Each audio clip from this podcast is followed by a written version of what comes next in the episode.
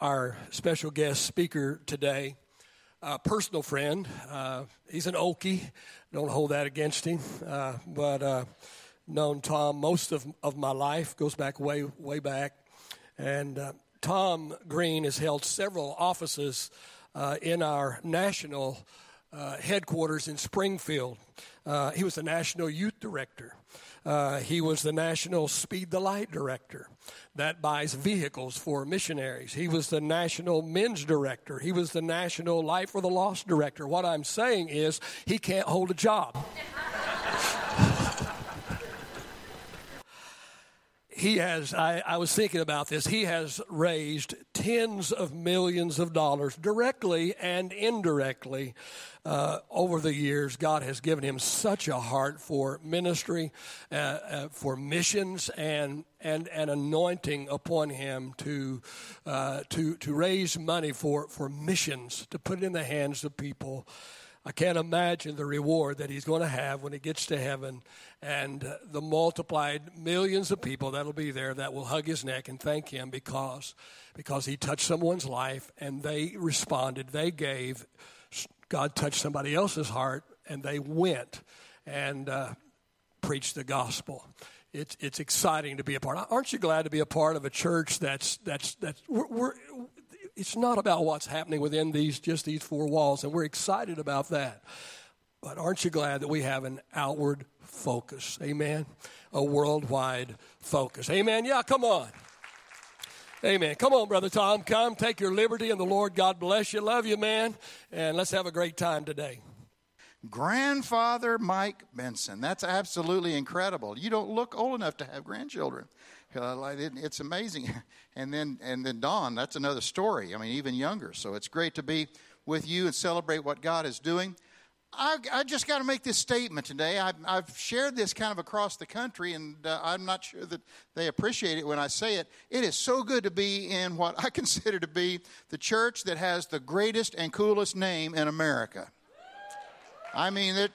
I, I, get to be in a lot of churches. I don't. They. I preach in different places all over the country. I was in Ohio a couple of weeks ago, Mississippi last week, and uh, different things along the way. And uh, it's always good to be in the Grace Place. That is a God-given name right there, and to experience what God is doing here.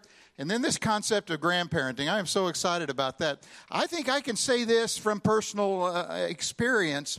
Uh, you know, other than salvation and the power of the Holy Spirit in my life, other than the fact that, that a pastor and the Holy Spirit convinced a lady it, really is till death do us part.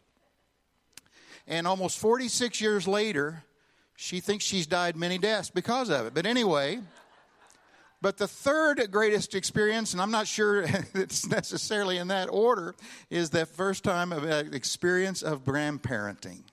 And here we are celebrating that. And Pastor, I don't know how, how you say this, but uh, it, it is investment.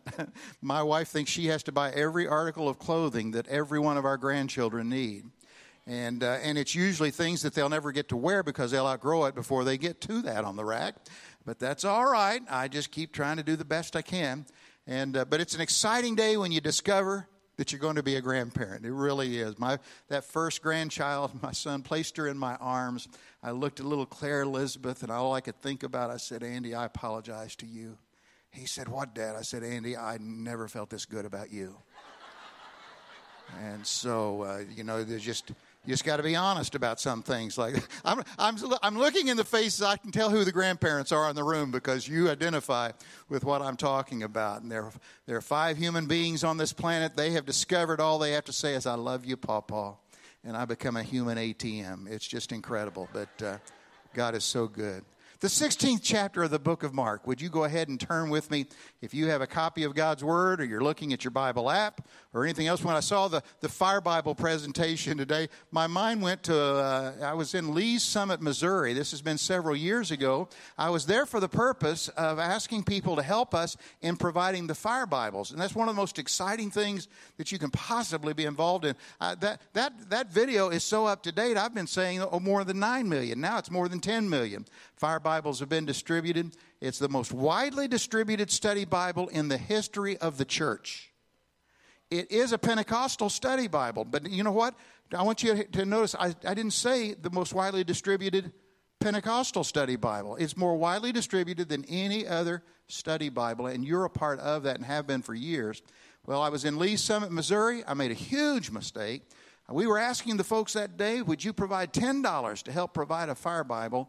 And the uh, faith promise card was to write down the number that God would speak to you. I thought I had this all taken care of. It was going to be a pretty healthy commitment on my part because I had surveyed my home. We had 27 Bibles between my wife and I. And so I already knew what my commitment was going to be. Well, I, I messed up. I kind of got to be a little bit of a smart aleck, reached into this pocket. I pulled out a piece of plastic, and I said, As a matter of fact, I have an app right here. And I looked down, and I, and I had 180 copies of God's Word. And I had to write it down, and my wife, well, anyway, that's another story. She's still with me. So, uh, but thank you for providing fire Bibles, and not only fire Bibles, but grandparenting a church locally and what God's doing. We celebrate that. Well, you know what? We never stop. Pastor referred to us both being originally from Oklahoma. I served as district youth director there. I had a youth pastor walk up to me one time. Tom, when are you going to quit pressing us for speed the light? Seems like that's all you ever want to talk about. When are you going to quit doing that? I, I had to come up with a quick answer. I said, All right, here's the answer. When I'm going to quit pressing you to be involved in missions and missions giving and challenging your students to do the same, here's when it's going to happen. He said, What? I said, When you hear a trumpet sound and you see my feet leaving the ground, I'll never bother you again for missions. I turned around, I walked away. it struck me. I think I just told him he's not going. Did you hear that part? When you see my feet leaving the ground, I'll never bother you again. I turned around. I thought, I've got to go back and apologize, make this right. And so I turned around, but before I got to him, I thought, nah, if he's not giving the missions, he probably isn't going. So anyway, it's. Uh... Now, aren't you glad I'm not God? Would you stand with me this morning? I like to put it this way we not only have the responsibility of taking the good news out, but you know what? It's one of the greatest get tos. The most fun part of my personal finances is every check, every offering I give to missions. It's a lot better than anything else that we do. And so today we celebrate what Grace Place is doing and is going to do. The 14th verse of the 16th chapter of Mark, most in this room could quote at least that red ink portion of it. Later, Jesus appeared to the eleven as they sat at the table, and he rebuked their unbelief and hardness of heart because they did not believe those who had seen him after he had risen. I want to stop right there for just a moment. My namesake happens to be a fellow named Thomas. When you hear the name Thomas, what comes to your mind? The man made one mistake, and he's known 2,000 years later. Guess what? He wasn't the only one that doubted. Jesus rebuked the 11. Now, but he got beyond the rebuke and gave this admonishment. And he said to them, Go into all the world and preach the gospel to every creature. Jesus, thank you. What a blessing it is to be gathered in your house today. Most of us in this room, we don't even know how many times we've heard a gospel message. Many of us in this room, Lord, we, we, we overlook the precious possession. When we read this love letter from heaven, let us never get past the precious moments with you. God, the things that we experience again and again, today we pause in behalf of those that have never had the first opportunity. Help us to hear from you so others can hear about you. It's in your name we pray. Amen. Amen. You may be seated. It was the 10th day of January four years ago. The reason I remember it is I happened to be in the state of Minnesota when this very significant occurrence came about. I've had the honor of going to Minnesota for the last 20 years in a row. I go one, two, or three weekends, depending on how it fits the calendar. I've been involved, even in my old age, of challenging students to give to Speed the Light, and it's been a fun experience. And that, uh, that district, uh, well, they, they, they gave $1.7 million to Speed the Light last year. The student ministries. Well, that's not the only thing that goes on in Minnesota. It gets cold. You think it's cold today I got to tell you something. You spend when, when you're scheduling services in Minnesota in January, that's just not smart. The coldest I've ever been, the highest banks of snow I've ever experienced. It was the 10th day of January in 2015. I was not there, but more than 50,000 people jammed what was the University of Minnesota football stadium. The uh, Minnesota Vikings had a building program going on themselves at the time, so they were in borrowed facilities, but they were excited. Why? Because on the 10th day of January, if you're still playing football, you're in the playoffs. When you're a Vikings fan, that doesn't happen very often. We Cowboy fans know that feeling. But anyway, when we start talking about Minnesota, it's even less. They don't have the history that we have. They don't experience the. No, no, the, the harsh reality is things couldn't have been better. More than 50,000 people gathered in a stadium. The temperature at game time was minus six degrees. Wind chill factor minus 25. And those people were there early. They stayed through all of it, and they almost well, this game was a very tight game. It was a defensive struggle. We're coming down to the final seconds. The score is 10 to 9 in favor of the Seattle Seahawks the offense is doing their responsibility. They're moving the ball downfield. It's being handed off to Adrian Peterson time and time again. They get within uh, field goal range. They're coming down to the final seconds. It's going to be a walk-off field goal. We know it's going to happen. Why is that? Because we've got a field goal kicker that has already kicked three field goals in this environment. This field goal kicker that we have has kicked more field goals than any other kicker in the NFL to date and they're lining up and prepared for this 27 yard field goal. I could be wrong, but I've got a feeling there were people in the stands that were already on their phones booking their airline tickets to go to North Carolina. They were excited to go to the second round the next week. They were committed to that fact. Their hotel rooms were being reserved. People were excited in their living rooms all across Minnesota and Viking fans across America. The team lines up, the field goal kicker kicks. If you happen to be watching the game, which I wasn't, but I saw the replay later, if you happen to be watching the game, you never saw the football because the camera was lined up on the goalpost. In golfing terms, it would be a snap hook to the left. Pastor knows nothing about that, but I can tell you this. In football, it meant 10 to 9 in favor of the Seattle Seahawks, and we're going nowhere beyond this stadium. I have a really good friend, a youth pastor, who was there that day. He loves to describe it. He said, Tom, it was like the cold air of the stadium. We didn't care, but you know what? When that field goal missed, it got colder than ever. The air left the building. It was stunned silence. It may have not been verbally expressed, but I've got a feeling, if not the crowd in the stadium, certainly those that were watching on television and those football players that were on the sideline as well as the ones that lined up, there was one thing that came to their mind immediately. It's kind of a modern day term concerning field goal kickers. Have you ever heard the statement, he had one job? I mean, when you're the field goal kicker, you don't need a playbook. When you're the field goal kicker, you don't run the steps of a stadium. When you're the field goal kicker, you spend very little time in a weight room. When you're a field goal, your one job is to kick a football. You kick it three and four and five hours a day, one after another. It's like uh, doing, I mean, well, you can do this in your sleep. Nobody cared that he had kicked, that he was the only one that had scored to that point. He had one job and he failed pardon that football analogy, but where can it go better than right here in Texas? Are you serious? The football analogy today is very, very simple. Jesus gathered his team of 11 around. I'm not comparing Jesus and these boys to a, a football team, but, but uh, well, well, Tom, I'm sorry. I thought there were 12 disciples. Well, remember, one didn't make it to this point. Jesus gathered his team of 11 and he gave to them a responsibility that we could easily describe in 2019 uh, vocabulary. He had, there, there's, there's one, fellas, you have one job. Here's your mission. Here's your pep talk. Here's the responsibility that you have when you step onto the field of life from this table. It, you have one job, and that one job is to go into all the world and preach this gospel to every creature.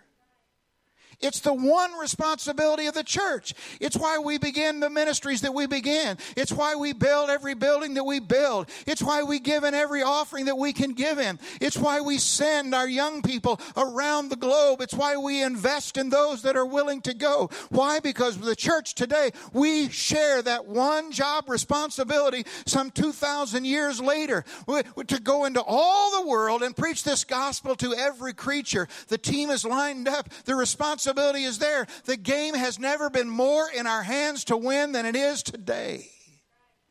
I'm not besmirching those that have gone before us, but I will remind you of, of a fact that it grieves my heart to say it. This one job that Jesus gave us some 2,000 years ago, we to this point have not been completely successful in the fact. Pastor mentioned we're a part of a movement known as the Assemblies of God. We're a part of a world missions movement that started in 1914, 105 years ago. And no, you may have listened to my resume, but I am I was not there. There were 300 people that gathered in a rented opera house in Hot Springs, Arkansas. My wife started searching our family tree several years ago. I didn't want her to do that. I was afraid of what she would discover. I knew on the Greene side of the family, it seemed like everybody, all my extended uncles were, they were either preachers or prisoners. One was both. That's a story to itself she began discovering on my mother's side of the family two of the people in that original picture standing there holding a little two year old toddler. Well, the two people standing happened to be my great grandparents. The two year old toddler would become my grandmother. And on the other side of the picture was a great uncle of mine by the name of Forrest Barker, who spent his life in Peru as one of the first Assemblies of God missionaries sent out. Those 300 people had a 10 day prayer meeting. At the end of that meeting, they believed that God was doing something beyond. Their purpose was not to start a denomination. That was the last thing they wanted to do. Most of them had been kicked out of theirs. But they knew that there was a responsibility that came with the Acts, eh, the book of Acts experience that they had personally experienced. They had received the power of the Holy Spirit with the evidence of speaking in other tongues. They had committed themselves to a life of pursuing the plan of God, understanding that there's a purpose to that. You will receive power after the Holy Spirit has come upon you. The first chapter of the book of Acts declares, and you will be witnesses. Didn't say you could be, you might be. You will be witnesses into Jerusalem, Judea Judea, Samaria, and to the ends of the earth. We committed ourselves to that. Less than six months later, they put together the, the verbiage of what this movement would become. And I, my favorite line in the entire thing comes down to these words. Those people said, We commit ourselves to the greatest evangelism the world has ever known. Why? Because some, some I got to tell you, those 300 people that were gathered there, there was not one millionaire in the crowd. There was not one earned doctorate in the crowd. There was nobody of any means. Most of them were unemployed preachers, as a matter of fact, because of what they had personally experienced in their life. But they knew that together they could do what no one person could ever do. And they penned these words We commit ourselves to the greatest evangelism the world has ever known. Why does that bear repeating? Because it's the one job that He gave us. It's the one responsibility. Jesus said in the book of Matthew, Go and make disciples of all nations. Oh, today, let me point to something. I'm not here to be the, the, the, old Debbie Downer of the fact that, well, we're half a world behind in fulfilling that one responsibility. No, no, no. Those 300 people that committed themselves to the greatest evangelism, they now number more than 69 million people in 250 plus nations and territories around the world. There are now more than 355,000 assemblies of God churches and preaching points, 3,500 plus missionaries that have committed themselves to the going and to the doing doing of what God has called us to do. Why is that? Because, well, somewhere along the line, somebody understood we've got one job as a church and we better do it better than anybody else. Why? Well, because we're so far behind and we still have so much to accomplish. There's another group. They're, they're kind of the field goal kickers, I suppose, if you will, of the assemblies of God. They're, they're the ones that trot on the field. They, they literally will go where nobody else has ever gone, not, not matter what anybody else has ever done. And today I celebrate the missionary heroes who have committed themselves to the task. Missionaries, quite frankly, that include Seth and Janae.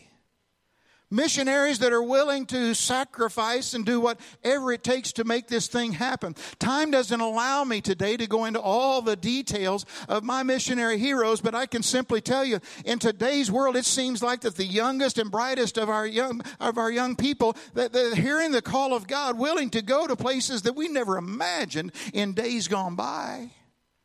It wasn't that long ago I stood on a platform right here in North Texas and there were several missionaries that were introduced that day. One of whom was a young lady, I'm guessing her to be 27, 28 years old. I apologize, I did not get the name, but I got to tell you something. I can still see her face to this day. Why? Because she stood there on a platform and shared how that God's call on her life was to spend her life in an unnamed Middle Eastern country and she would be living under the cover of a burqa simply to be able to reach out to those that lived in the same bondage on that other side of the world and to be able to share the love of Jesus simply by saying hello and opening a conversation the grandfather in me, if you will, wanted to reach over and say, honey, you don't need to be doing that. But you know what? I would have been failing because that's a young lady that has determined if her life doesn't extend past age 30 or 40, she is committed to the one job, the reason that God placed her on this planet. Every ministry, every world vision that's ever been planted always started with someone understanding this is the call of God. This is the one job that He's given me to do. I'll never forget the day when a North Texas missionary, a veteran by the, by the name of George Flattery, walked into my office and began sharing a vision and began describing something called Network 21.1. He said, Tom, it'll be taking, excuse me, the first century gospel to the world with 21st century technology. He was nearing his 70th birthday at the time. And he's explaining. Now, this has been, uh, let's see, about 13 years ago. And I don't mind telling you, you're looking at one of the most ignorant people in the world when it comes to technology. Dr. George began describing Tom, we'll build the websites. We'll use Google to place the ads online. People will go online looking for answers to life struggles and problems. People that are considering suicide, people that have marital problems, people that are dealing with loneliness. And he went on and on and he said, There's going to be a place for them. And, and I believe that God wants to complete this in, in my lifetime. And a man who had done so many things and always been ahead of the curve in everything that he had done. And I, I'll never forget when he, he described all this, he called it online evangelism. In 2019, that seems old hat, but I got to tell you, even 13 years ago, I'm the guy that had to be dragged kicking into the 21st century. I'll never forget the first time that a friend lied to me. He said, Tom, you've got to try this new thing called email. How did he lie to me? He, made, he had the nerve to say, it will save you so much time. He lied to me. I spend hours a day, delete, delete, delete, delete, delete, delete. My idea of spam is something that ought to be in a frying pan with cheese on it. Whew. Hallelujah. Dr. Flattery, in the latter days of a lifetime of commitment to his one job, that dream came true, and today it's online 24 7, 14 different language editions, even what's called a warrior's journey, reaching out to our military around the world to be able to touch online. Do you think it could work? Well, let me tell you something. The one job has never become more impactful than it is today. I love the whole concept of global impact. That's what it's all about because that dream of a 70 year old man, well, today, 13 years later, more than 35 million people have received a gospel presence presentation online. Many in nations that we couldn't get missionaries in there if we wanted to. But thank God for those that have committed themselves to the doing of the one job to make time. It could go on. I, I wish I had time to tell you the fire Bible story, but, but every missionary has their own story. They don't need 30 seconds to be able to present to you the moment that they discovered God's one call, that one job, which leads us to the fact that every one of us in this room, we also have one job. Pastor John Piper put it this way He said, When it comes to the Great Commission, the Christian has three options. You go, you send, or you disobey. I don't want to be in the disobedient list. The one job of those that are willing to go that have heard the voice of God. But I have one job. And that one job in my life happens to be a sender. I don't have time this morning to tell you. I, I, I, I've been willing. For, I, I remember from my childhood. My, I remember that children's church teacher when Sister Foreman would tell the mission stories. I mean, I wanted to pack a bag and go even as an eight year old. There was something inside me. There, I just lacked one thing along the way, and that is the call of God. Maybe that's why I have such a, an esteem for those that are called of God and are willing to go. But I, I get to fall in the, well, quite frankly, it's the easiest part of this one job that the church has, and that is to be a sender a few minutes, we'll ask everybody in the room to bow your heads and hear the voice of God and that, that still small voice. I love to quote Mary at this point. At the marriage supper, when Jesus had not really started his full time ministry at the point, and Mary, remember, she she spoke up and said, "Well, he," and, and, and well, she turned to her son. He turned back to her and he said, "I love this part, woman. You read it for yourself." Jesus looked at his mother, Woman, I was tempted a lot of ways in my life. I was never tempted to look at my mother and say, Woman. It gets worse. What have I to do with you? If ever I'd said that to my mama, I wouldn't be standing before you today. My mother would have sent me into eternity, not caring about my destination. She never one time said, Wait till your father comes home she would take care of business and then say, Wait till your father comes home. And I'd pray for a loss of memory, and God never answered that prayer. But I loved Mary's response. This is what we're committed to our one job today. Whatever he says to you, do it. One Tuesday night, I was in southern Mississippi. I had the responsibility of challenging students to set personal goals for Speed the Light. Never forget it. At the end of the message, I had a young man walk up to me and he had a card in his hand, and I, I'm not putting it down. Please don't misunderstand this, but because I, I got a lot of friends in Mississippi, but this kid, he was really from Mississippi.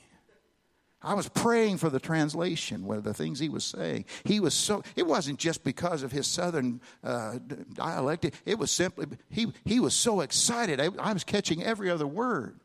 Brother Tom, I got to tell you something. Tonight, I think tonight was the first time in my life that God ever talked to me.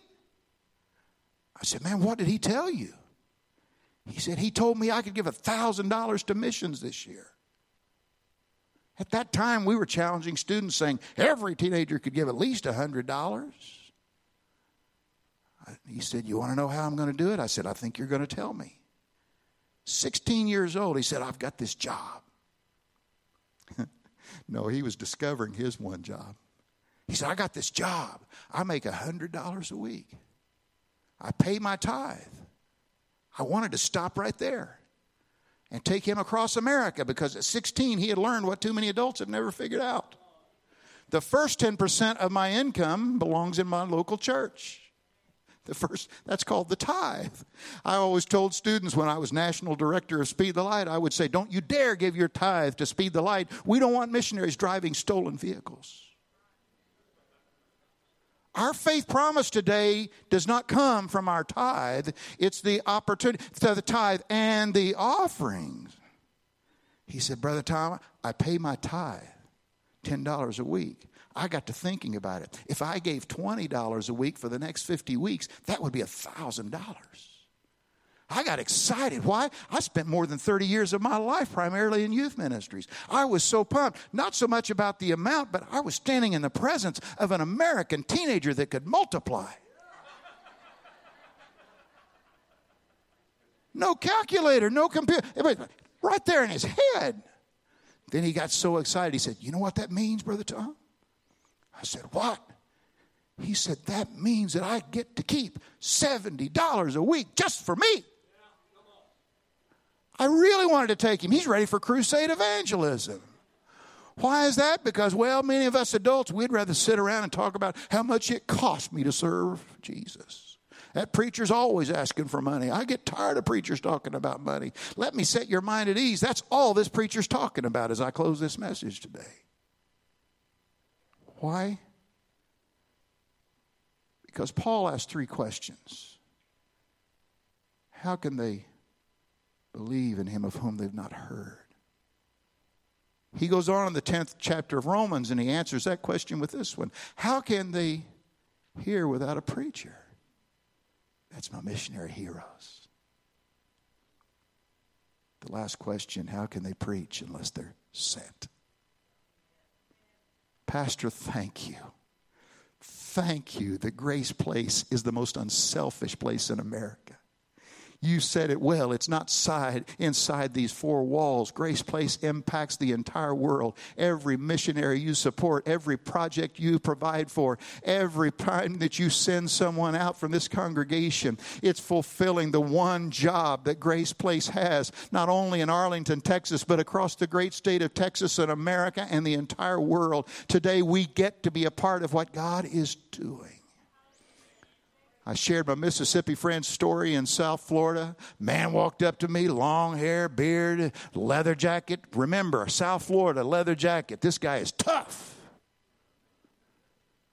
He said, I like that story about that boy giving a thousand dollars.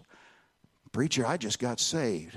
You have no idea how much debt I brought to the table when you told us to bow our heads, all I could talk about was, God, I don't have any money to give. I've got, I've got so many bills to pay. And he said, and he brought to my mind pizza. What's that all about? He said, I realize that I take my family out for pizza every Friday night, and it cost us $20. Our family's going to start having rice every Friday night so we can give $20 a week. Most of us will not have to limit ourselves to rice. But it's always about Jesus, what would you have me to do? My one job? I get to hear the voice of God and dream the dream. Be glad I'm not God. Why? Because my personal convictions, a long time ago, I determined I am not going to give more to four wheels sitting in my driveway than I am to send the gospel around the world. That's my personal conviction. I'm asking you to simply do what Mary said, whatever he says to you. Jesus, thank you. What a blessing it is to be in your house again. God, as pastor, comes to lead us through the most sacred moments in the church. Lord, we celebrate Easter, we celebrate Christmas. Those it's so exciting as people fill the auditorium, but today, Lord, it's about filling heaven. Help us to hear that still small voice. Speak, Lord. Your servants are listening.